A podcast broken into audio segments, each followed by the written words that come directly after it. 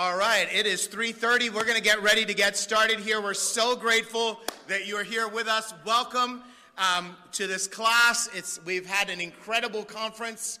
Your mind must be mush like most of us, so this should be a fun and engaging afternoon. Let's go to God in a word of prayer before we do anything else. Welcome to everyone that's joining us online. Welcome to everyone that's here in person. Let's pray. Our God and Father, thank you for your love. Thank you for your grace. Thank you for your compassion. God, we know you love all of us, and you love all who are not yet born, who are coming ahead of us.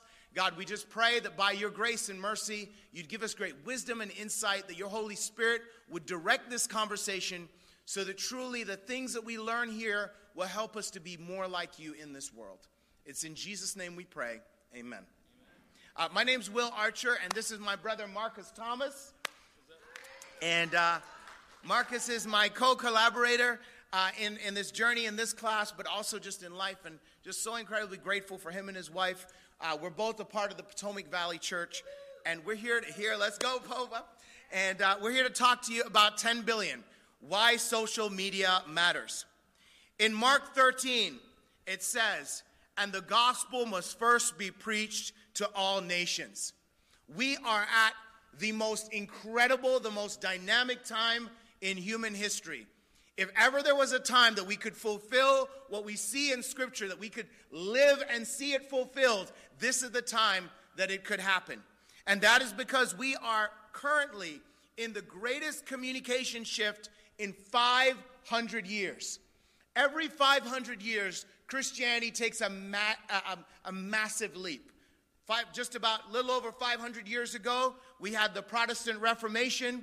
We had the introduction of uh, the printing press, and our world moved from a world that was based on images. Most people are learning about faith by looking at pictures, whether in a church building or pictures that they saw, to a world of words. Right now, we live in a world where we have words, and we have pictures, and we have pictures with words that move. I mean, it is really pretty amazing what's happening in the world right now. And uh, this is an incredible time to spread the gospel. And we get to be alive right now. I've been a Christian for twenty-eight years. And I got to tell you, I'm really excited about the next twenty-eight years and what God is going to do and what God is doing in the world. In, in the book of Chronicles, it says that we need to be like the men of Issachar.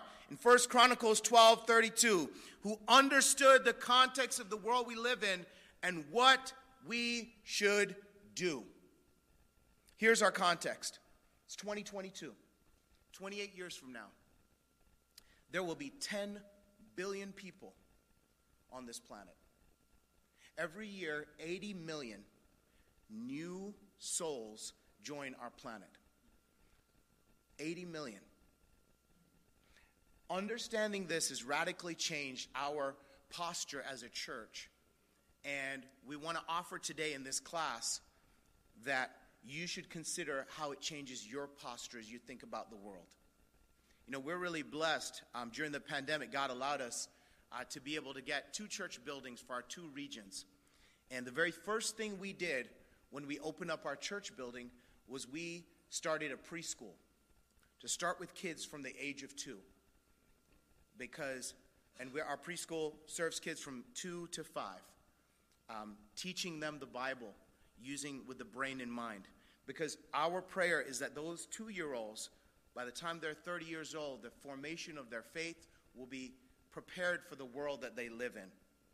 In the scriptures, in Proverbs twenty-one one, it says, and this is in the Message version, "Good leadership is a channel of water. It is a channel of water controlled by God. He directs it to whatever end he chooses." We can talk to you about how to improve your social media, and we're definitely here to be able to share what we're learning, and we're constantly learning. We can talk to you about strategy, but truthfully, all of what's happened and all of what will truly be transformative is only what God does. Are you malleable to the Holy Spirit being able to take you to wherever the Holy Spirit wants to take you? In the world that we live in, It requires that we are leaders, that we are men and women entrusted and invested in by God with his Holy Spirit, who are able to be directed wherever he chooses. Now, we live just twenty minutes, uh, twenty miles uh, south of, of Washington, D C Uh, sixty percent of our congregation, almost seventy percent are active or retired military. And so uh, in our world, acronyms mean a lot. So if, if, if, if you like acronyms, you're going to like this lesson. And uh, the Army War College actually came up with this acronym, VUCA, at the end of the Cold War. And what VUCA stands for is volatile, uncertain, complex, and ambiguous. And they said the world that we uh, were entering into at the end of the Cold War and the world that exists today, the world that you see on social media, the world that we just have experienced during the pandemic, the world that's on your phone and the world that we're living in is a world that is volatile. It is a world that is uncertain. It is a world that is complex. It is not simple. It is very complex. And there's a fog of war. It is ambiguous. As you engage on social media, you're engaging in a world that is volatile, uncertain, complex, and ambiguous. What do you do with that?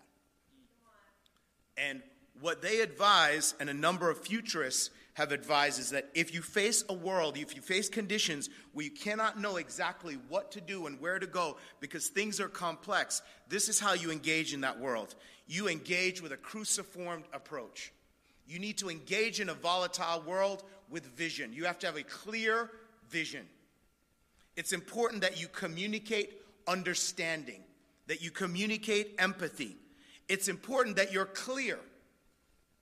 Now, that's this is really this is really quite interesting, because even if you're incorrect, if you're loud and you're clear, people will follow incorrect, loud, clear directions. They really will. It is quite interesting, and we've seen that. So it's important for the Church of Jesus Christ. It's important for us as disciples of Jesus to understand that we need to make our vision clear. Our vision is to spread the gospel all over the world, because we know that the only answer, the only answer in our world is Jesus. The singular answer. There is no other name by which men or women may be saved. There's no other answer. There are no political solutions. And I am friends with lots of politicians, like actual, real, eat with you, know your children friends, with Republican and Democratic politicians. And I tell them to their face, and I tell them in a crowd, and you can watch it right here, they don't have any solutions. And I respect them. The only answer is Jesus. We actually have the only answer. We have something greater than a vaccine. We have the cure. So you've got to be clear. Clear vision, but you also have to communicate understanding. Many young people growing up in our world today, and not so young people, do not feel understood. Now, let me be clear. There's a difference between me understanding what you feel and me agreeing with it. There are overwhelming amount of things that people say that I do not, I fundamentally do not agree. But I always want you to know that I'm listening. I always want you to know that I care.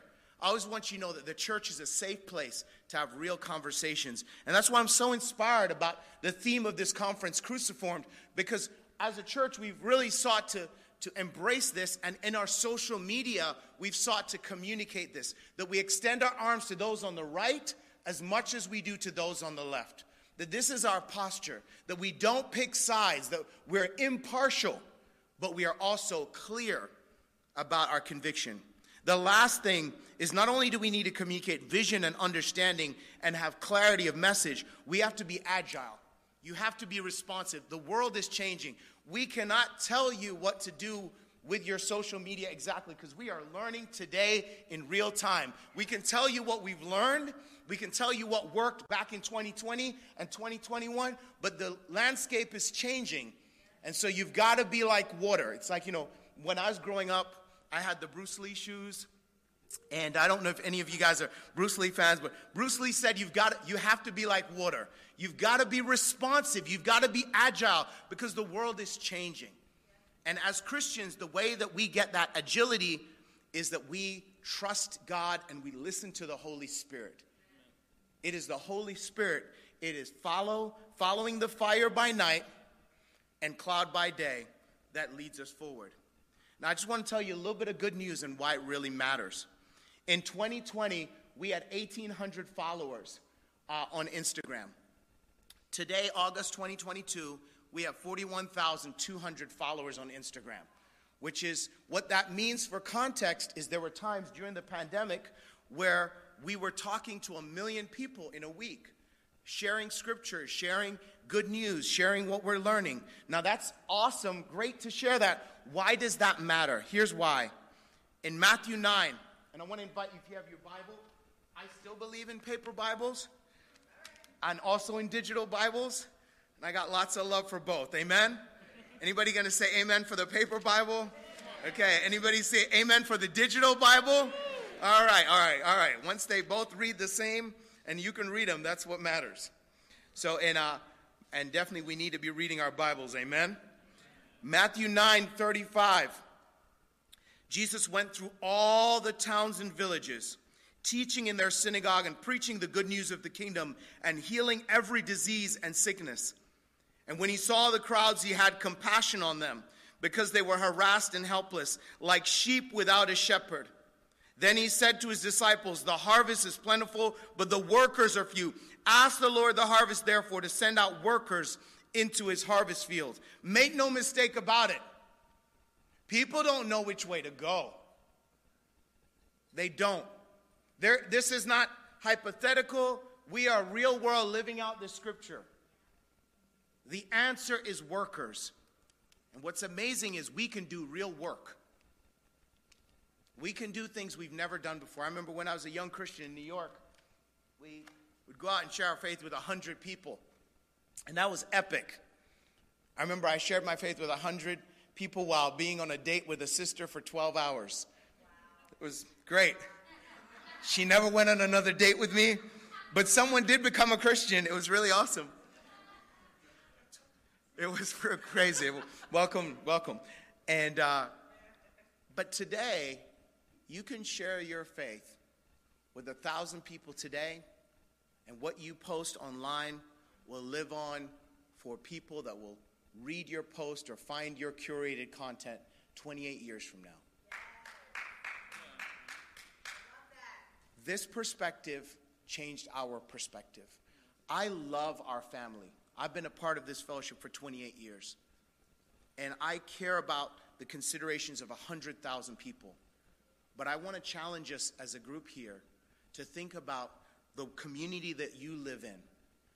My community, I live in Prince William County. It's the second largest jurisdiction in Virginia. It's Virginia's first majority minority county. There are five hundred thousand people. When I post anything online, I think first, how does this connect with that five hundred thousand people? How does it connect with the people in Stafford and Fredericksburg and King George? How does it connect with the hundreds of millions of people that are online? So we always strive, and we've communicated to our church to strive that our content needs to provide sound information. It needs to be inspirational, and it needs to provide sound instruction. If it doesn't meet that standard, don't post it. Don't share it. If it does, now just having said that, we've made a ton of mistakes. If you have any criticisms about what we've done, please bring those criticisms to me. Don't bring them to Marcus. Bring the encouragement to Marcus and the criticisms to me. We, we've not always got it right, but that's what we're seeking to do. But why does social media matter? I can tell you why it's mattered for us, and I pray this encourages you. In the past two years, we've literally reached millions of people. We're also able to be able to mobilize people in our local community to get twelve thousand people. Everyone in our church that wanted a vaccine and everyone in our community that wanted a vaccine, we were able to put a landing page on our website and be able to help our neighbors to get vaccinated and our friends to get vaccinated. We're able to invite people to church, and one thousand people came to church this past Easter, um, which was amazing. Point, just so you guys know, uh, about twenty-four of those were Democratic and Republican politicians and their families who do not all agree with each other but came to church and ate together because they saw what we're about. And as we're going through the pandemic, many of them would reach out to me privately and have real conversations because they saw that we didn't take sides, or at least that was their perspective, that we didn't take sides. We also were able to work with our local community efforts where we, we helped to, to um, uh, put together a nonprofit in our local community, and, uh, and we uh, call the Human Service Alliance, and we're able to work with twenty-six other organizations to distribute three million dollars worth of CARES funds. We personally helped to distribute in, in Potomac Valley four hundred fifty thousand dollars worth of CARES funds, which helped two hundred families to stay in their homes. What's the connection to social media? People saw that we cared. Our local elected officials and our community members saw that we cared, and we were also able to let people who needed help know where to go to for help. That positioned us to be a resource in our community. Social media matters because people are listening, people are looking, and they are looking for God like never before. I know it's scary to engage in social media. It's scary to engage online, but I want to remind you, if the highest aim of a captain were to preserve his ship, he would keep it in port forever. If you don't want anyone to say anything bad about you, then you just don't say anything. But if you want to help people and you want to be like Jesus and follow the, the scriptures, you've got to be prepared to leave the shores. Many of you are those who are prepared and have left the shores. Many of you have been on the sidelines trying to make sense. If you should say something, look, you're going to mess up. You're messed up, I'm messed up, we're messed up people. But I want to encourage us. This is the moment.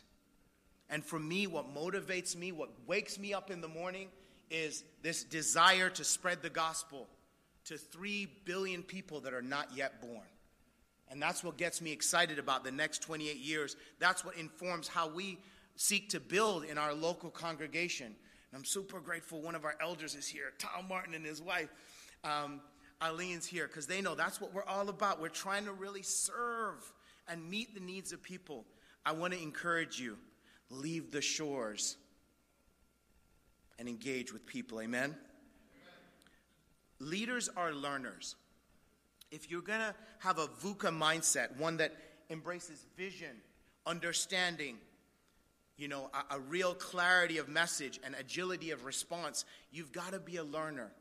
What I've done personally and what we've done as a church is I've invested in being a student. I, I, I went through a one-year uh, session in our local community. As I told you, I live in Prince William, called Leadership Prince William, studying what's going on in our local community. Um, studying, getting to know the demographics in our community, getting to know where the pockets of poverty are, getting to know the key issues, getting to know the key policymakers so that I can engage with them and we can engage with them as a church and we can speak to what's going on. You never want to give a baker bread. So we didn't want to go in and just give people what they already had. We want to be able to go in and serve people, but make no mistake, if you don't say anything, you may have the best burger, but like the McDonald's brothers, it will only be limited to those who know where to find it. Now is the time for us to spread the gospel like never before. If you're going to have that approach, I do want to remind you of this. And this is a, a quote that I learned when I was twelve years old. This is hard work. The heights of great men reached and kept were not attained by sudden flight. But they, while their companions slept, were upward toiling through the night. It is the steady toil. It is the steady work that you do day in and day out. It is the post. It is taking the time to make sure that the content is good. It's taking the time to make sure that the content is, is clear. It's taking the time to follow up on the comments that people uh, respond. It's taking the time to engage with people and get to know people. Uh, every post and every comment is a person that's engaging with you. And some of those engagements are negative, but how you respond like a Christian tells people a lot about who you are. Now, some stuff you just don't need to respond to. So you don't need to respond to everything. You don't need to get caught up in that. And Marcus can give you lots of advice about that. He's an expert at doing this. But I do want to commend all of us and encourage all of us. Everything that we're describing in this class is not the product of our genius or our creative ability. It is a product of the grace of God, the movement of the Holy Spirit, but also the work of many people who put in a lot of time over a long period of time, working steadily through the night. It's the work that no one sees that makes all the difference. The last thing I'll say as I talk about this is, in as much as you need to present great content online, you've got to make sure that your heart is right before God and that what you're communicating is who you are. You don't need to communicate like you're a big church if you're a little church. Speak for who you are. Be who you are where you are. You know, I think about Acts chapter two and how God chose that in Acts chapter two, something so radical would happen in Acts two that was such a repudiation of what had happened in the Tower of Babel. In the Tower of Babel, it was one voice, one language. But in Acts chapter two, it was one message, but multiple languages. People got to hear the word of God spoken in their own native languages. Please understand, the language of your community is important for you to be able to understand. We speak one message, but we've got to be willing to speak to people where they are and also speak from our place in terms of where we are. So I hope that's helpful for you. There's a lot more that we can share, but I'm just preparing the way for Marcus to be able to come up and really talk to you so much more about how we have a passion to reach ten billion people. And we pray that you join us in this effort because social media truly matters.